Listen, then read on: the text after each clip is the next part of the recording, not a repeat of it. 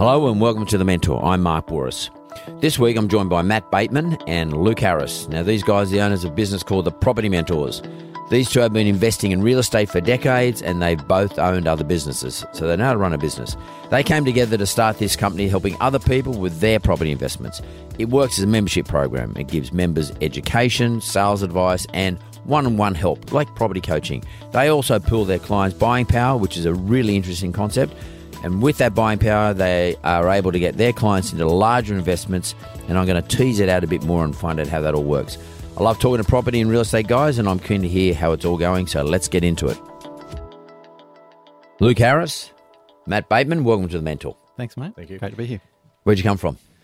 well, I'm originally from Sydney, so I'm, Oh, yeah? I'm an old Sydney boy, but I've been in Melbourne since 2001. So um, uh, Luke's story is pretty similar. He's come from Perth, so uh, Perth boy. Grew up in Perth. Moved to Melbourne uh, 14 years ago. So you guys operate out of Melbourne. we're operating. I mean, in I guess you're, you're running a, an online program, so you can operate from anywhere. Well, it's online and it's offline. So Is a it? lot our business, I guess. Well, to tell me about, yeah. okay, let's talk about the business. All Tell right. me- So basically, the business started because Luke and I joined forces uh, about five years ago. We were basically doing parallel things. So my background is I'm a chiropractor by training. So um, grew up here in Sydney, as I said. Went to you know, University of Sydney, then to Macquarie, did my chiropractic degree there. Um, was actively involved in sports my whole life. So um, went out and started a chiropractic business before I actually even graduated. So I've always been relatively entrepreneurial. Um, and as a result of my sporting background and the relationships that I'd built at the University of Sydney and other places, I got the opportunity to work with some of Australia's best athletes um, on a one-on-one basis, and basically did three Olympic campaigns. So over 12 years, I worked one-on-one with you know some of our Olympic swimmers and you know first grade rugby, cricket, boxing, um, a whole range of sports. So um, had a lot of fun doing that. Um, but during that period of time, I was also obviously building my property portfolio. So um, I made a lot of mistakes in my early investing. I'm sure we'll come back to that, but lost a lot of money and time early on chasing all the shiny objects and baubles and got to the point where I just made a, a conscious decision to say, what I'm going to do is I'm going to focus on my business, generate profits from my business, reinvest those profits into real estate. And that's what I did and was doing that successfully for a number of years. Got to the point where I sold my health and wellness businesses and sort of sat on a beach and played a lot of golf and got to the point where well, what do I do now sort of stuff and um, you know started helping friends and family build multi-million dollar portfolios and got probably as much if not more emotional reward helping them get those sorts of results and you know move from that you know indecision and doubt and fear and you know what am I doing on the planet sort of stuff um, so was working on that and then met Luke and his story was pretty similar So you're a chiropractor? Definitely not. No, Huh. no. My background uh, in Perth was in the electronic security industry. I couldn't stand high school, so I dropped out of that and did uh, electronic security, running cables in the roof in 45 degree temperature. And uh, very quickly after that, started my own business at 19. Um, bought my first property at 20, and then started building a property portfolio during my 20s. Uh, 23, moved to Sydney for a year. Lived in Five Dock. Uh, after uh, the banks told me I couldn't get a loan, couldn't get a loan and uh, had to go and get a PAYG job. So sold the business in WA, moved to Sydney, and uh, after I had my PAYG job, the banks gave me money. So my staff could get a loan, but I couldn't. So that was always a uh, a strange thing for me. And uh, very quickly, they offered me a position down in Melbourne to uh, open up their new branch office. Of what? Uh, their security company, the, Right. the the job that I took here in Melbourne, in uh, in Sydney, and um, through that time built my property portfolio, did renovations and subdivisions. Like a lot of property investors go out there and they they start looking at magazines and newspapers and whatever they can to try and find out where's the next hotspot, where's the best place to invest. So I did renovations and subdivisions and unit developments and bought off the plan and bought in mining towns and did what a lot of people do and changed my strategy week to week based on what I thought was the next big thing. And uh, after that, I had a uh, second business in Melbourne at 25. Uh, started a second security company, which I swore I'd never do it ag- again. Did that for another five years and turned 30 and sold the business and took 18 months off. I had uh, sold a couple of properties, sold the business, went traveling, went to Europe. And uh, after that, I, I met Matt. And uh, But how'd you guys meet? Well, we're both in the same circle, so it's not in property investment space. It's not a massive thing. It's pretty niche actually. So we keep bumping into each other, and we just got to talking. And as I said, we found out that we are pretty much on parallel paths because at that stage, Luke had again sold the business and retired, similar to what I'd done. Um, he was helping friends and family, and we sort of looked at it and we said, "Well, we're both doing the same sort of thing. Why don't we? What what would it take to make this work as a business?" And that was probably really the first decision that we made to, to make the property mentors what it is today, and that is deconstruct the whole industry. Because in the space, there's lots of sharks, there's lots of cowboys, there's lots of you know misinformation, ill advice. There's lots of you know companies out there that are really probably more interested in their own profits than they are in you as the investor making any money. So we sort of sat back and said, okay, what what's good about the industry, what's bad about the industry, and then we just literally sat down and rebuilt the business from the ground up to say if we were investing again from the start having learnt everything we've learned over the last 20 odd years of investing, what would we do differently and what would we want to have as that level of support? And so the first thing, obviously, with the name was the property mentors. And similar to obviously your podcast name, the mentor to us has a, a real significance and a real meaning in that we're not just there to, you know, teach somebody you know how to go and buy one property what we're really looking to do as mentors is to work with them long term over their life journey and um, really help them change their life okay so well, tell me how the business runs. I mean, I understand what's motivating you. Yeah. Um, so, I mean, the two of you sound like you just jumped off the cross. Um, I, I, reckon there's got to be some sort of commercial sort of benefit out of all this for you, but uh, we'll get to that in a minute. And and there's got to be a chink in your arm, but you can't be that uh, uh you can't be that good at guys. Absolutely, yeah. Like, but, but but but but I'm not I'm not here to pull you apart. But it just it sounds too good to me, um, mm-hmm. because property is property, and you got to make a quid. And business business, you got to make a quid out of it. Absolutely, yeah. we um, don't we don't hide that fact ever. I mean, that's what I want to find out. Yeah, ha, ha, yeah. So, what is your business model? So, what do you do? So I've got it right now. That's you're Matt, yep. you're Luke. Yes. So Matt, you tell me uh, what is the business model, and uh, you know, like so, how, how, does the business model work? So uh, uh do I sign up or? So the business model works like this. There's three levels that we believe are key to success in the property investment space. Yep. The first one is you've got to have the right education. So for us, we spend a lot of time educating our members through a variety of different means, both online and offline. Um, so I think this year we've got something like 37 live events that we're running around the country to help to educate investors as to, I guess, what knowledge do you actually need to, to be able to take the confident steps to move forward. So education is one component. Could, could, you just can I just yep. look at education for a second? Yep. A second. So, sorry, you said members. Yep. Maybe just take me back one step. Okay. So how does someone become a member? How do so you become a member with us? There's uh, basically we're going to work together. There's a commitment from both sides. So again, there's a commercial reality to all business. We're here to make money um, yeah. so that the business can keep doing the things that it does. Ultimately, our philosophy in business businesses, it always has to be a win win. So, whether we're dealing with our members, whether we're dealing with our referral partners, whether we're dealing with developers, whatever it is, we want to have a create a win win, and the business is obviously going to get a win as, uh, as well. So, there's a membership fee. So, you can join us for a year, you can join us for two years, or you can join us for five years. And obviously, there's a, uh, a reduction in price the longer you make a commitment to us, the, the, the less expensive it becomes to, to become a member. So, so you become a member, yeah. and so like when you become a member of a club or something like that, there's there's a reason why I do it. What what what's what do you, what's the benefits of becoming a member? So what are you telling everyone? And that's the second and the third component of what we do. Right. So once you become a member, you get assigned a mentor. So in our business, mentors are experienced property investors. So the right. people that have already gone out, de- delivered on a level of success that you know they're uh, able to share that knowledge and that experience with our with our members on a one-on-one basis. So effectively, the the mentor is there to help to guide, support, and direct through the education processes because not everyone's going to need the same level of education. Mm. One of the things we really were clear on when we set the business up is we didn't want to have a cookie cutter approach. It's not one size fits all. It's not like everyone buys an off the plan apartment or everyone goes and mm. does a renovation for profit or everyone goes and does a small scale subdivision. That's not the model we have. It's a very individually tailored business. So I sign up. Yep. I become you. You allocate me a mentor. Yep. So the very first thing a mentor is going to ask you is a bunch of questions. So Mark, what do you want to achieve in your life? Yeah. You know, what have you achieved to date? What's uh, what sort of gaps do you have in your knowledge base? What sort of gaps do you have in your networks? What sort of gaps do you have in your yeah. ability to go out and yeah. continue to? Is that all online or how's that done? Um, look, online is only a very small component of our business. Yep. Most of it's done uh, either over the phone or face to face. Right. So we do have clients all around Australia. So I'd say probably it's probably an 80%, 20% split. So 80% over the phone, 20% face to face over the, the course of mm. the journey that, mm. that we commit to together. Right. So I, my mentor then gathers all that information on me, and then then what does he do or yes. she? So what we'll then do is we'll look at okay, if this is the target that you've set for yourself, so you've got a plan for you know the next one, two, five years that you want to work towards. Our job then is to bring opportunities that will allow you to achieve those targets, and we have a bit of a a bit of a catchphrase, and is we ask a question: Can we do it safer? Can we do it faster? And can we do it more predictably together? Than you going out and trying to learn it all or do it all on your own. So you then take me and you sort of work out what the gaps in my knowledge are. Yep. And then what do you do? Hold a Do you hold a seminar, or No, do you, so we've got, we? we've got a number of resources, both online and offline, that we can guide you through. So the mentor might say, "Okay, look, Mark, you need to know a little bit more about depreciation." So we might send you to a module that you know basically outlines all Yeah. the stuff you need to know about quantity surveying and depreciation schedules and all of that sort of stuff. Or it Mm. might be that you actually need to get a borrowing capacity done. So it might be a referral off to a mortgage broker, or it might be that you're interested potentially in using utilizing your super at a, at a higher level, and you might want to set up a self-managed super fund. Now, again, we don't do that, but we'll refer potentially to people who have the skills and knowledge base to be able to, you know, instruct and guide you on, Yep. in that in that area. Okay, cool.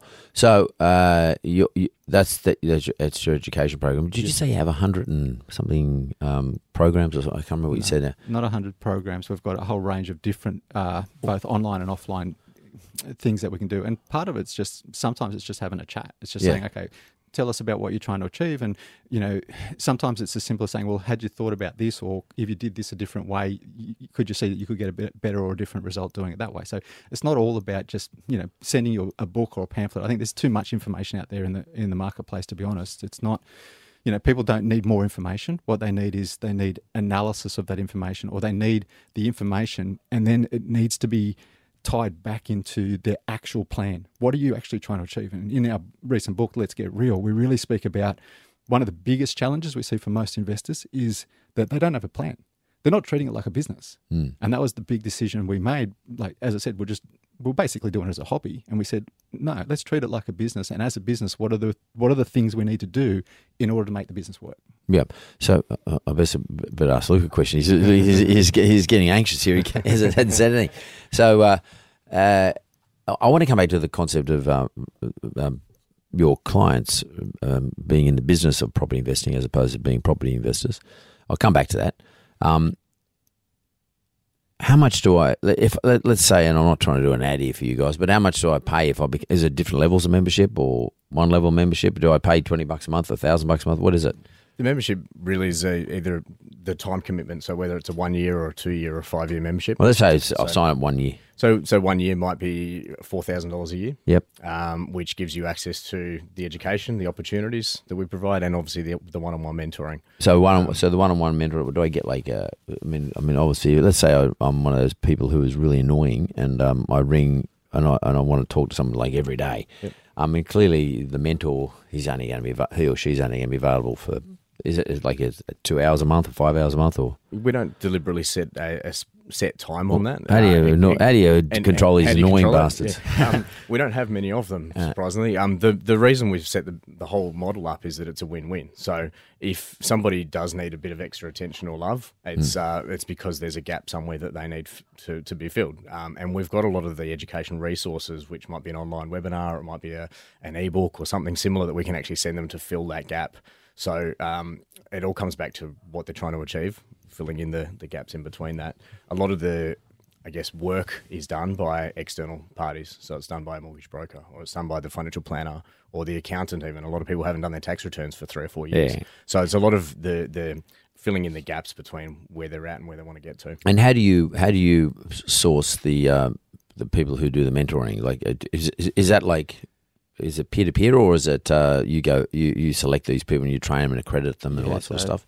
Pretty much the latter, and we're actually actively recruiting at the moment because part of our, our business growth strategy is to actually find good people, um, possibly similar to what you might have done with the Wizard. We're looking for those people that are going to come in as independent business operators, um, not as employees, um, so that they've got that vested interest in helping the whole business to grow, um, as well as obviously having their own vested interest to you know to, to, to build a business for themselves. And it's the long term approach to that as well. If you've got an employee mindset, you might do it for six, 12 months and then go back to selling used cars again uh, or whatever industry you're in. But um, the, the model is really set up around having people building their mentor base so that they can help people long term and they're also helping themselves long term. So the, these guys are like real estate advisors, uh, sort of. It- it- it's an interesting space because you obviously you got your real estate agents. Luke's a fully Yeah. licensed estate agent. I'm a, an agent's rep. Um, so you've got that level of licensure, but obviously we're not in the financial planning space, and we're not offering advice as such. But what we are doing is helping to guide people through the the myriad of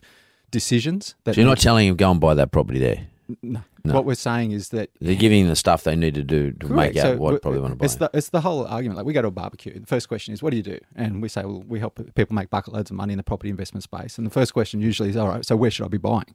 And we don't answer that question. What we'll say is, well, what are you buying for?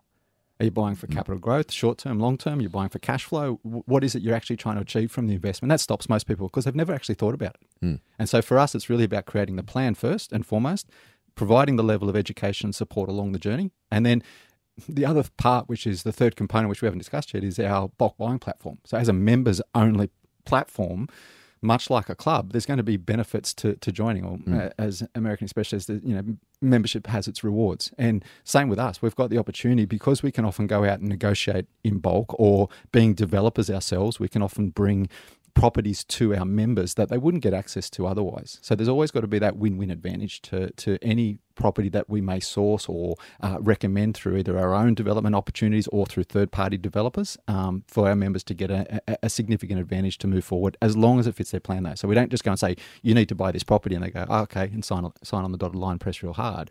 It's really saying here's a property that will fit potentially your strategy. Have a look at it. You tell us whether you can see why we've recommended this particular opportunity to you based on everything that we've discussed previously. so you do recommend real estate to them because there's a big issue at the moment, as you know. ASIC doesn't like this. No. Um, you guys aren't subject to ASIC. Um, you're not licensed by ASIC. You don't hold an AFSL license or a credit license or anything like that, I guess. And that's what I was saying earlier. We sit in a sort of a grey zone Yeah, yeah. somewhere between the real estate space and the financial planning space. Yeah, and unfortunately, though, th- there are other people who take advantage of that grey space. Oh, absolutely. How do you deal with that? Well, we call them sharks and cowboys. Yeah. Um, and the only way you can deal with it really, and I guess things are probably a little bit better these days with social media because in the world of social media or pre-social media, so back when I was running my first businesses, you know, social media and World Wide Web was just starting out. So, you know, businesses could get away with doing things that weren't ethical or, or, or on the wrong side of the, you know, the dodgy line. Um, and people may not have ever heard about it and they just keep, you know, churning victims through. I mean, you probably remember the days of, you know, flying up the Gold Coast, buy an overpriced Gold Coast apartment and, you know, you know, never see them again. Our model's very different because A, we're not churn and burn. B, we're long term. C, we're we're not going to tell you to buy something. We're going to But how do you differentiate yourself? Yeah. I understand. I, I'm not- not suggesting you're doing any of those things, but Yeah. how do you how do you differentiate differentiate yourself to the market, or do you don't have to worry about it because it's just your market is fine. They're, they're all good. it's a tough question to answer. I don't know if you want to jump Yeah, in look, on I this. think I think the main thing is that, that our approach is a lot slower than most companies, and it's been a deliberate deliberate move from Matt and myself to actually go through an education journey with people first, so that they understand first of all what they're trying to achieve through their investing, because what we do is quite labour intensive. We'd spend a lot of time with people to actually get them to the stage where they're actually ready to invest. Hmm. So we have people come into our model that they either they're first time investors, they haven't done anything before, they've seen what's out there, or they a lot of people haven't seen what's out there. And we've been through that process ourselves where we've been to, to seminars and they're trying to flog a property for the first ten people that run to the back of the room, they hmm. get a ten thousand dollar discount. Hmm. Um, so It's we've- all bullshit. we- We've we've seen it all before, and so uh, our approach is that we know that a lot of our clients are going to these types of events. So when they come to our event, there's nothing for them to buy. So every time we've got a, an education event around the country, um, there's actually nothing for them to buy on the day. They might be able to buy lunch at the hotel, uh, but that's about it. So there's no twenty thousand dollar DVD course they can buy. Um, so really, our, our approach is that they come along to a, a, an online webinar which they can watch for free in their lounge room for ninety minutes on their own. Then they can come to an event that we might run for fifty bucks that they can come, and it really just covers some of the costs of running the event. Um, and there's no selling. And the the main event that we run is our mentor masterclass, which is a two day education weekend event in Melbourne, and um, that's an event that people pay to come to. But again, they come for the education for the whole weekend, and there's nothing for them to buy. So how do you? How, okay, I get that. So like uh, that's good. So like, what? But are you? You mentioned your developers, Matt. You, you mentioned you guys do some developing yourself, which you know, of course you would because you see opportunities and that's your game. Yeah. Uh, how do you like if I go to a mentor masterclass? I mean, because I mean, I don't know. Maybe I'm the wrong person to be looking because I've been around so bloody long now, and I've seen every every real estate deal that, that there's ever been offered. Um, and and, I, and sometimes I just I just hate it. Um, and and I'm glad to hear you don't have anything at the back of the room for sale because which basically what we should be telling everyone here is that a lot of these seminars, not yours, because you just said that's not the case, But you go to the seminars and they say to everybody, look, if for the first 100 people or first 50 people going in the back of the room now, uh, we're going to reduce our uh, pricing by 50% or something like that. Yep. It's just all bullshit. And then and I, I look at these poor buggers who go down the back of the room, and they ju- the reason they do it is they're just desperate. Yep. They because they've got no idea, and they get stung for five thousand or something. And we've been through it. Like we, as investors ourselves, we started off like all investors do with no knowledge. Yeah. And so one of the first things you got to do as an investor is you got to start to build your education base. Yeah, yeah. Both Luke and I have been to all of those events. We've been there for you know I've been doing this for twenty years. I've, I've anyone who's run an event on property or I've been to it, I've seen it. Hmm. I know what happens. I know what you get when you buy one of these things at the back of the room because I've you know I've been the poor sucker that's run to the back of the room and bought the You've you know the, the DVD, DVD the DVD course. I've, I've still got tapes. That's how old I am. Hmm. So um, you know I've we've been through that process, and I guess that if I can read through maybe your question, it's about vested interest. And one of the things we Or always, conflict. yeah, conflict of mm. interest, vested interest. But here's the thing that we say: we're up front, right up front. We say we are developers. We are making money in the property space. Yes, the business makes money as well, and we disclose all of our fees and everything we do. My question to you would be this: is and again, maybe you're not the right person for our model, which is fine because we don't work with everyone anyway. But in your case, it would be well, what if it was flipped the other way? What if you were doing a property development and we had the opportunity to come and do it with you?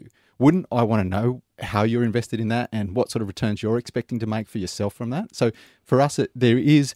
We, we, we avoid the conflict by just basically disclosing everything and saying, here's what we're doing. If you want to come along and be a part of it, fantastic. If you don't, that's okay too, because we're going to be doing it anyway. Um, so for us, it's about Mm. Mm-hmm. So sharing, the way sharing it. okay, so the than- way you deal with this, but with with so the way you deal with the perceived issue of conflict or the perceived issue of an agenda, um, which has been unfortunately has been put out there by a lot of the shonks out there in the marketplace, in property in particular, Absolutely. Um, is that you you you deal with it you deal with it by upfront disclosure. Absolutely. And, and, and by sharing why you would want to do it anyway. Like at the end of the day, we might say to you, okay, we're developing this opportunity. If you'd like to de- co develop it with us, you put in an X amount of money. These are the returns that we're projecting, and this is the result we expect to achieve. Now, at the end of the day, you may say, yep, that fits my plan, and I want to move forward with that, and I want to, you know, I want to invest with you guys.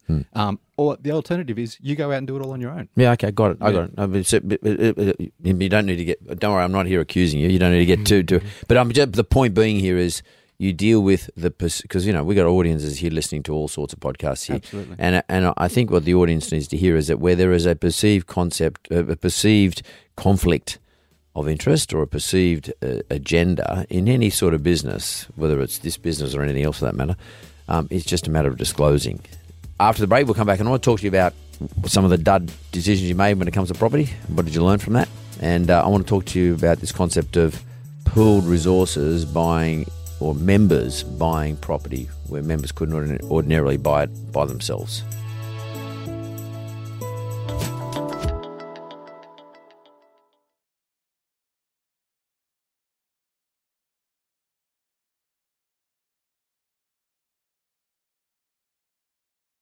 Okay, we're back now from the break, and I, just want to talk to uh, Matt and Luke about a couple of things. When I, I got their business model, I sort of sort of understand it. There are some some interesting uh, differences or uniquenesses with their proposition, and one of them is around this concept of uh, let's call bulk buying. It's probably not bulk buying. Um, it's sort of bulking up all your members to to buy. I mean, how does that all work? I mean, where, and where did the idea come from, and how did you come up with that?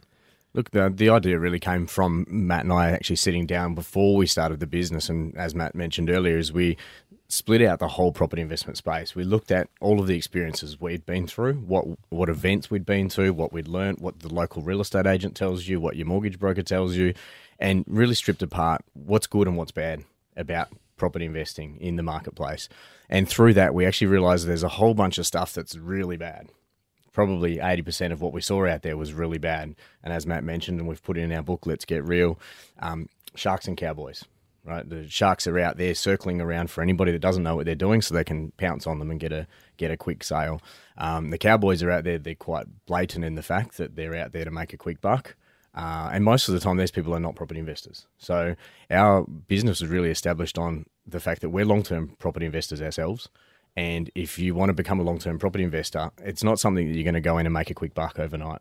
But tell me, tell me, no, yeah, but, but Luke, you know, I get all that, mate. But look, let's get to this point. Why, why would uh, Huey over there, who might only have, he's probably got heaps of dough, but uh, but, but let's say Huey's younger brother might only have five thousand bucks. How is that? Is that how it works? Like I got five thousand, I can't afford to buy property, mate. Yeah, look, Is- exactly. how- how- if I'm a member, how, Yeah. how does that help me? We're basically we, we if you've got five thousand dollars, you've still probably got some goals that you want to achieve. Yeah. At some point in your life. Now you might not be ready to invest in property right now, but you've got some goals that you want to achieve. So if you've got, let's say we've got a nineteen year old that comes into the business, he's got five thousand dollars saved up. We might actually work with that person before they even become a member because for, they won't be able to justify For the membership, the yep. membership fee. So we might work with them for six, 12 months to help them on a savings plan to get ready to get their first investment property. So one of the first conversations might be to have a conversation with the mortgage broker to say what do you need with your income and what sort of deposit are you going to need to get your borrowing capacity up to buy a property. And it might be something that they might buy an investment property first and rent vest for a little while. Um, but it really comes down to helping that person understand that investing's a long term thing. You got five thousand dollars doesn't mean you need to throw it into the first thing that comes out there.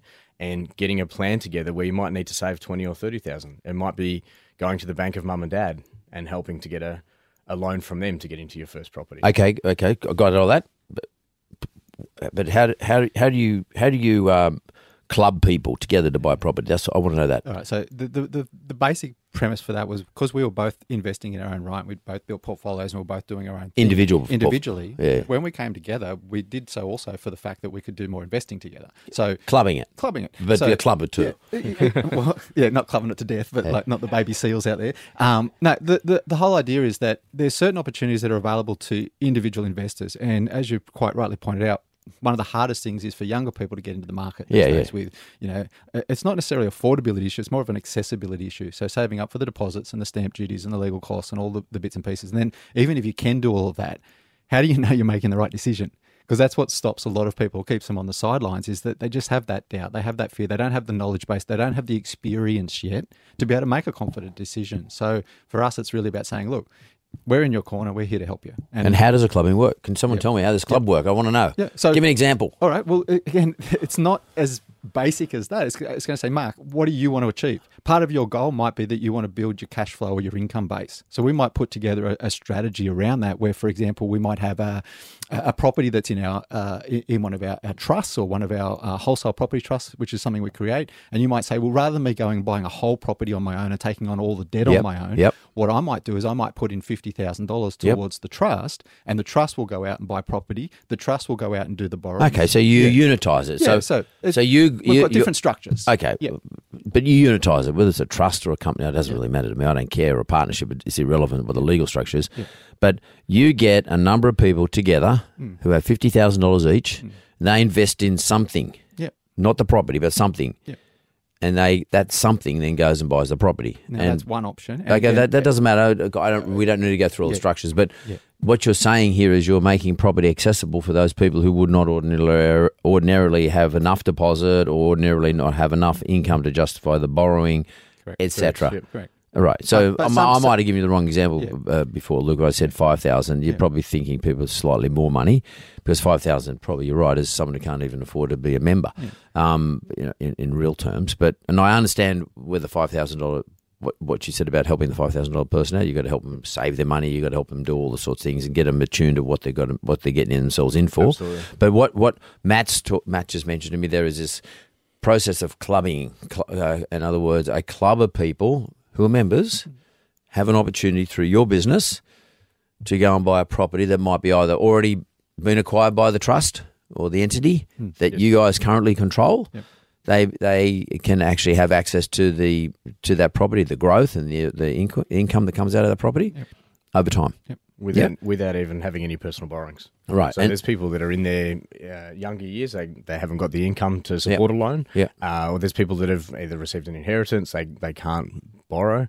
Uh, or they might be in their sixties and they can't get a loan anymore. Yeah, there's a number of constraints these days, particularly these days, about borrowing money. Absolutely. It's getting worse. So, and in that case, um, you guys organise, all you guys, I'm going to say, your your business organises all the borrowing and etc. into the entity that owns the property in which these individuals invest. Correct. Absolutely. So, okay, I get that. that. and That's that's that's a big advantage for people who don't want to borrow, who can't borrow, um, who don't really understand what to buy, wh- where to buy, or how to manage it. Correct. Do you guys manage it? I presume you collect the rents and pay the interest and Yeah, pay a a, dividend. it's fully passive vehicle. For Yeah, it's a, it's a it's a passive. It's a bit like a, it's a bit like you know some people can invest these days. You can go invest in listed public companies too, like Correct. that if you want to. absolutely. Just that they're you're a little bit more remote from the properties that they buy because in in your case you could probably say to these individuals, listen, the properties in so and so Ad Street in Brisbane, in Eagle Farm, Go and um, drive past it. go and have a look. Mm. You own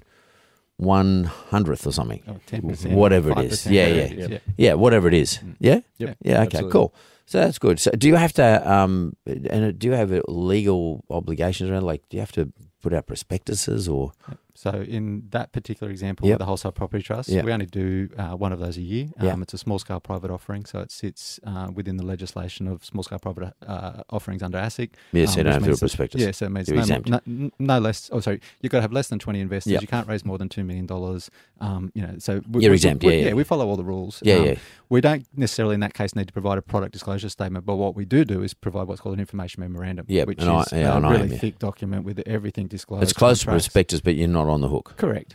Uh, uh, but yeah, I understand that. So that we're probably getting a bit technical for our audience now, but I understand. But so what you're doing is you're complying with the rules around raising money. What looks like you're doing is raising money to buy property for the people you're raising money from. Correct. Okay. I get it. So that, that makes sense. That's. Uh, can I ask you a question? Like, Sure. have you ever made some really shit property investments? I, I, I absolutely have. Um, I know Luke's probably got a bit of a better claim to fame that he hasn't actually lost money on property, whereas you know I, I definitely have. And again, early on in my my days, I sort of I guess jumped from thing to thing, and I guess was led by charismatic salespeople up on Mm. stage. You know, they said, "Oh, this is fantastic! Can't afford to miss. These are all the returns," and you get swept up in the euphoria. And again, the run to the back of the room. So yeah, I've made some. That's interesting because Yeah. you know you're an educated person, a chiropractor. Um, you're not as if you're from the bush or something. You're from, you know you're from uh, Sy- Sydney. from Sydney. Yeah. grew up southern So it's not as if yeah, it's not as if you're like you know, you know, being sort of, you know, milking cows and coming to the big smoke and uh, got swept up by all the smarties. Uh, you come from the, the city, which is a smarty place, um, and you're well educated and you had a career, Yeah. and uh, so this can happen to anybody. The, the thing about this is there's different levels of education. So I've actually got three university degrees, but none of them showed me how to make money in property. Mm. And so when I started making some money in my businesses, for me, I thought the logical thing to do was to invest because I wanted to, you know, obviously start to make some money and have a better lifestyle and, you know, really secure my financial f- future. So that was, you know, the, the mindset behind it and, you know, all honorable, but I didn't have any real education in the actual space, the niche that you know I was actually going off and trying to invest in. And it got to the point where I lost hundreds of thousands of dollars over a number of years. Um, luckily, my business was generating good profits, and you know my lifestyle didn't suffer overly as a result of that. But I got to a point where I literally said to myself, I said, Matt, you consider yourself to be an intelligent, educated person, but your results aren't matching up with what you want to achieve. Why not? And I needed, needed to sit down and literally slap myself and say, it's because I'm not educated in these markets. And I need to make that commitment. And I made a massive commitment to myself and to my future. I've spent probably over the last 20 years, I would have spent over a quarter of a million dollars on courses and trainings and mentoring and all of those things to get to the point where I'm at today, where I can actually share that knowledge base and share that experience with others. Why why do Australians have such a love affair with property? Everyone loves going to Bunnings. That's how, that's how I put it down to. Everybody It's true. loves loves driving past a property, and everybody knows somebody that's made money in property in Australia. Well, they think they Somebody- know They, something. they, probably. they think they do, and I think, as Matt said, the going to a barbecue. Everybody loves talking about property. Mm. They watch TV shows like The Block, and they love Renovation Rescue, and they love going to Bunnings and painting the house and all the landscaping. I think we've we've had that love affair with property for a very long time. but is it fundamentals or is it uh, some sort of love affair? Like love affairs usually aren't about fundamentals. It's the emotional attachment to property. I And what it? What do you Uh, reckon it is? Well, I I think it comes down to a couple of things. Like number one, they say to survive, we need food, we need water, and we need shelter, Uh-huh. uh, and obviously, you know, air to breathe. But ultimately, shelter is, in my opinion, it's a necessity. And so, whilst you know there are obviously luxury properties out there, having a property is not necessarily a luxury. Um, although these days, obviously, the younger generations might argue that you know getting into the property market's excessively difficult. Um, one of the reasons why we're actually doing some work with some not-for-profits and some um, some government organisations trying to basically because there's been a couple of initiatives in affordable housing. Um, none of them have really got to the heart of the matter. It's Um, not going to affordable housing though. yeah. My audience is going to go to sleep. Yeah. Oh, so no, that's no, fine. I'm but, just but, saying but, but let, let's let's talk about the love affair. yeah. All right. So the emotional piece here, Yeah. and uh, because it's not a necessarily because you just you've said it, both of you said it. Mm. Most investors have got no idea. Mm. So it's they're not doing this for fundamental reasons. Well, we need to sep- split out and separate the two different types of people buying property. There's property owners who are buying it largely for the emotional decisions of its close. They're the ones I want to talk about. Yeah, well, why are they doing it? What? Is, where does this it's love close- affair come it's from? close to the shops, it's close to the schools, it's close to their parents, it's close to the hospitals. It's convenient for them to live there, and they're willing What to about pay if a they just want to for invite, What about if they just want to make an investment? Why? Why? What's this love affair about investing in property? They're not investing then. If they're buying for emotional reasons, they're not investors. but what is emotional reason? The emotional reason is that uh, well, there's a couple. It could be security. So I've Yep. got somewhere that I can, you know, have a roof. I don't need to get kicked out. The landlord's not going to kick me out in 12 months. I can paint a wall if I want. So is it an insecurity? Well, I think it's more of a security than an insecurity. They, they want to feel that security of knowing that this is their little piece of, of terra firma and, you know, it's theirs and they can paint it any color they want and they can add a second story if they want to or put a pool out the back or do all the things that they want to do with it. But to me, that's not investing. That's that's buying a property for the purposes Yeah, of I having- understand that, but I just- having security. I, I get that, Matt. I just wanted to know though. I mean, you guys are in the game. but I mean, I've often wondered it myself. What is it? What is the emotional attachment to buying property as an investment when you don't know the fundamentals? Which is the very reason what you guys have set your business up because these people don't know the fundamentals. I just want to know if you actually have some strong views on it. What? Why? Why? I mean, why do people? But, but why do people go to these seminars? Okay, because we need to separate, and I think No, no, no, no. I don't. We don't need to separate. I don't want to talk about people who already are, are, are buying houses because they want to live in it. I don't want to talk about people who are actually good investors. I'm just talking about these people who turn up at these seminars. I'm, try, I'm trying to work out what is it that these sharks and cowboys know that I don't know. I, think- had, you jump in. Yeah, I think I think the main thing is when people are people have seen the property market doing really well. It's been on the front of the newspaper. It's a especially- FOMO, fear of missing out. Exactly, and it is a lot of the fear of missing out. And if Is you're it in- the media?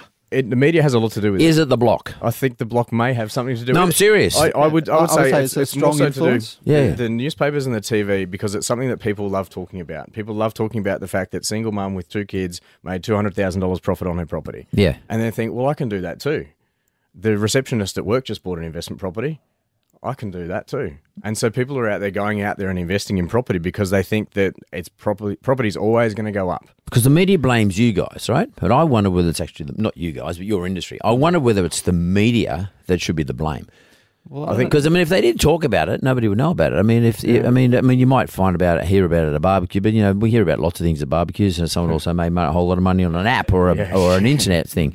So, or Bitcoin. and, and we've got those or clients as Bitcoin, well. or Bitcoin, yeah, exactly, exactly. They're the, are they the same people Look, chasing Bitcoin? Because I get people hot ask me about topics. it. the hot if, topics if, is your, if your question's about the emotions, there's Yeah. really, in my view, there's a couple. There's the aspirational emotions. So I want a better lifestyle. I want to be able to afford to have the the dream home or the holidays or the cars or the you know the eat the smashed avocado every every morning for breakfast if I want to.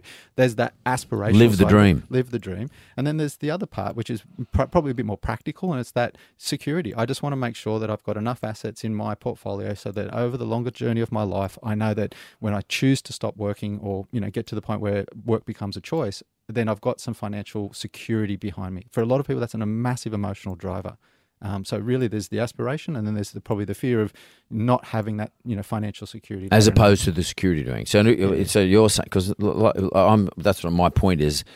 I think what it is is that uh, people just want to get there quick and uh, don't want to put the effort in, and they think that's a quick way to make it a whole lot of dough and eating the smashed avocado with eggs, as you just said. I think I would because that's my I would probably recommend don't do property then. No, no, that, that's but I know I understand that, but that Yeah. that's my experience. Because I mean, I've been in financial services for a long time. We lend money to people to buy property, Yeah. and you know, after thirty years of doing this, that's what people tend to think property is. Hmm. Quick way to the top because they saw someone else down the road has done well. Yeah. That's one. The second one, I agree with you. It's not so much um, they're making a positive decision about building a secure future. There are people who do that, but they're your more clever people.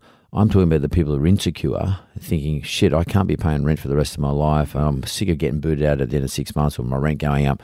I, I, I better go and get a property. It's like a panic thing. I, I need to get property. And there's a, so many poor buggers around who are in either one of those two categories. Yep. And they're what I call sort of, they're uneducated, which is why this, this sort of business is important. Mm. Because if you can reach out to them and get to these people, and I'm sure that some of them are your clients as well as your more fundamental investors are your clients as well who, who recognize yes i'm going to go get good quality education so that i can make good quality decisions and build a good quality portfolio real investors mm. Yep. going about it in a real good fundamental way. Mm. And then there's these other people who are going to invest, but they're going to make a mistake. Be great if you can get to those as well. And maybe you can edu- you might even educate them out of investing in property. We've done that. Yeah. And, and Because that, that, that's a good thing because they might not be the right people because they might be, they say, oh shit, hang on, the fundamentals is, mean I shouldn't be investing in this. Correct, and it m- might mean it might be like property's a big market. So the Australian property market's not one market; it's made up of different states, different suburbs, different properties within those suburbs. So realistically, whilst some people might say, "Well, the Sydney market now seems to be cooling," and that's what will be in the media. So if we want to blame the media, I'll blame the media for being too generic. Um, that's that's my claim to fame for them. They're they're just way too generic in the data and the information, and even the analysis of that information that comes out. They're looking for the emotional stuff, the headlines, the Correct. you know, so absolutely, they've got. It's a role- not their job to analyse anyway. Correct. Well, they- it's they've your got a, job. They've, they've got a role to play in, in, in the situation as it stands. But ultimately, it all comes back fundamentally to why are you investing in anything, whether it's property or Bitcoin or shares or businesses? Why are you investing? What in are the first fundamentals place? of it? Why are you doing it in the first place? And not even just the fundamentals. That's that can come later. It's really you as the investor. Why did you choose that asset class? Well, why you why do you want to invest at all? What, what, what's the purpose of investing? Hmm. You know, like What's how- the outcome How's your life trying to going to change? What what's going to actually happen? Getting connected to that emotional reason because we all get out of bed every day. We get up and we do stuff. The question is why. Hmm. Are we just going through the motions, or are we actually actively looking to make our life better, change the world? You know, leave a legacy, just raise good kids, whatever. That's a whole new podcast. yeah. Well, we could talk and talk, talk for hours on that. So, guy, look, I, this I think that uh, your business is is a very interesting business, but I think that your business, look, if I go past what I see on the surface, there's so many interesting underlying um, parts to it, what drivers of it, um, as to people who come to you, and as to why you go to people, and as to why people look at property in in, in the first place. And as you just said, as to why they invest at all, um, and and I, you know, we could talk for hours about it. And but it's an interesting journey you've been on, and it's uh, what I find more intriguing is that one comes out of security industry, and the other one got, comes out of the you know the medical industry. I guess is what you sort of met, Health helping wellness, yeah. health, health and wellness.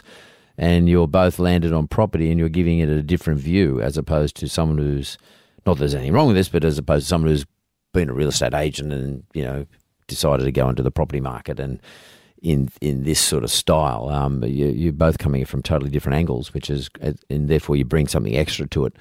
Um, and I'm sure your clients are doing quite well out of it. I presume they are. Everybody's happy with it. I mean, you're always going to get one or two aren't, but I mean, generally speaking, it's good to talk to two blokes who aren't sharks and or cowboys. I always give everybody an opportunity to ask me one question, and because I've been doing all the asking, and so what question would you guys want to ask me? Oh, Who's got the question? Well, I wouldn't Matt? mind asking a question. Go for it, Matt. You've used the word fundamentals, Yeah. and I remember reading a quote by you. I've actually um, used it in a presentation once or twice, where I think in about 2013 you said um, low interest rates obviously fundamentally help to drive asset prices, and now until 2018 is a good time to invest in property. Hmm. I'm wondering whether 2018 is your cutoff, and whether it's now not a good time to invest in property, or whether you think that there's Well, I still turn out to be right. I turn out to be right. Uh, uh, spot on. And I said it's the best asset class to invest in. Um, the um, uh, uh, what I was talking about there was uh, in relative in a relative sense. So it's about relativities. So in my view, the asset class called property had more upside in growth in a growth sense, and yield yield being growth of price and and rentals. Than a lot of other asset classes. That was the purpose of that quote. I remember that quote, and I've been reminded of it a few times. Fortunately, it turned out right. Um, we are now in 2018, and people have actually asked me, "Have you changed your view?" When I made the when I gave the view, when I gave the view, um, I was looking at it as an asset class relative to other asset classes. Um, I would. The reason why I said it is because I take the view that um, share prices, uh, if I compare it to the equity markets, equity markets are volatile and continue to be volatile. They're very volatile then too, by the way, but they continue to be volatile. Therefore, if you, this is a bit of a technical answer, but when you, if you apply volatility into the formula of uh, performance, and that's important because um, it can do all very well if a share price, share market goes up by 10%, 20%, 30%. But if on the day you're selling is having one of its bad days, is down by 30%, you're stuffed. So there's a thing called the Sharpe factor, um, and the Sharpe factor, spelled with an E, and the Sharpe factor um, incorporates volatility in the formula for assessing performance. That's the first thing. So I still take the view the share market is volatile. Therefore, I, I still take the view that um, investing in the share market is not a great investment in terms of weighting of how much you invest of your total portfolio. Cash, I only I said this in 2013 because I wasn't sure where cash rates would be in 2018. Well, cash rates are still the same. So I don't think that investing in cash or your or having more weighting in cash, in other words, money in the bank, is a good idea because you're still going to get a pretty crap return, particularly once you take inflation away and that, and also you take the tax out of that. You've got to pay as well. So it brings me back to property. Now, as you said earlier, there's lots of parts, lots of uh, sort of components of property, lots lots of sub markets in property, but just property generally. I still think that um, the fundamentals apply between um, um, supply and demand. Um, there is lots of pockets where there's oversupply. I understand that, and I'm not going about to talk about where they are because I don't know where they are, but I, you know, I know some of those places. But generally speaking, across Australia, as an asset class, based on population growth, and we, you know, we still have a very liberal immigration program in this country relative to what was happening in the Howard days. It's becoming a bit of a debate at the moment whether we should go back to the Howard days of immigration where we had less.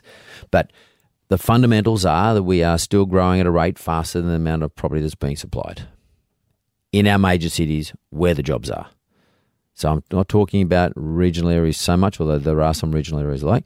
But not as a long answer to your question. But um, I would therefore say, like. therefore I would say um, that property is still probably my lead in uh, investment category today. Um, but I wouldn't go, go go as far as to say give it a five year horizon like it did in 2013 because I think a lot of that's been taken out. But still, it is better than the other two assets when you measure against volatility and or just sheer return in terms of cash. So I would have a greater weighting on property today than I've ha- I would have on the other two assets. I'm I'm not saying I wouldn't invest in those other two assets. I would just have a greater weighting in my total portfolio. Hmm. It's hard to beat property. Australia's an unusual place. You know the the, the two major cities, Melbourne and Sydney. 55% of our population lives in two small areas. That's where all the jobs are. People always go to want to live where the jobs are. They need to live where the jobs are for obvious reasons. Um, you're not going to you're not to buy in an area. You can't buy in an area today unless you can um, show you got a job, and you have to live in the area where the jobs are. So therefore, you have to invest in the same area. So it's sort of building on itself, especially today with borrowing. Borrowing is even harder.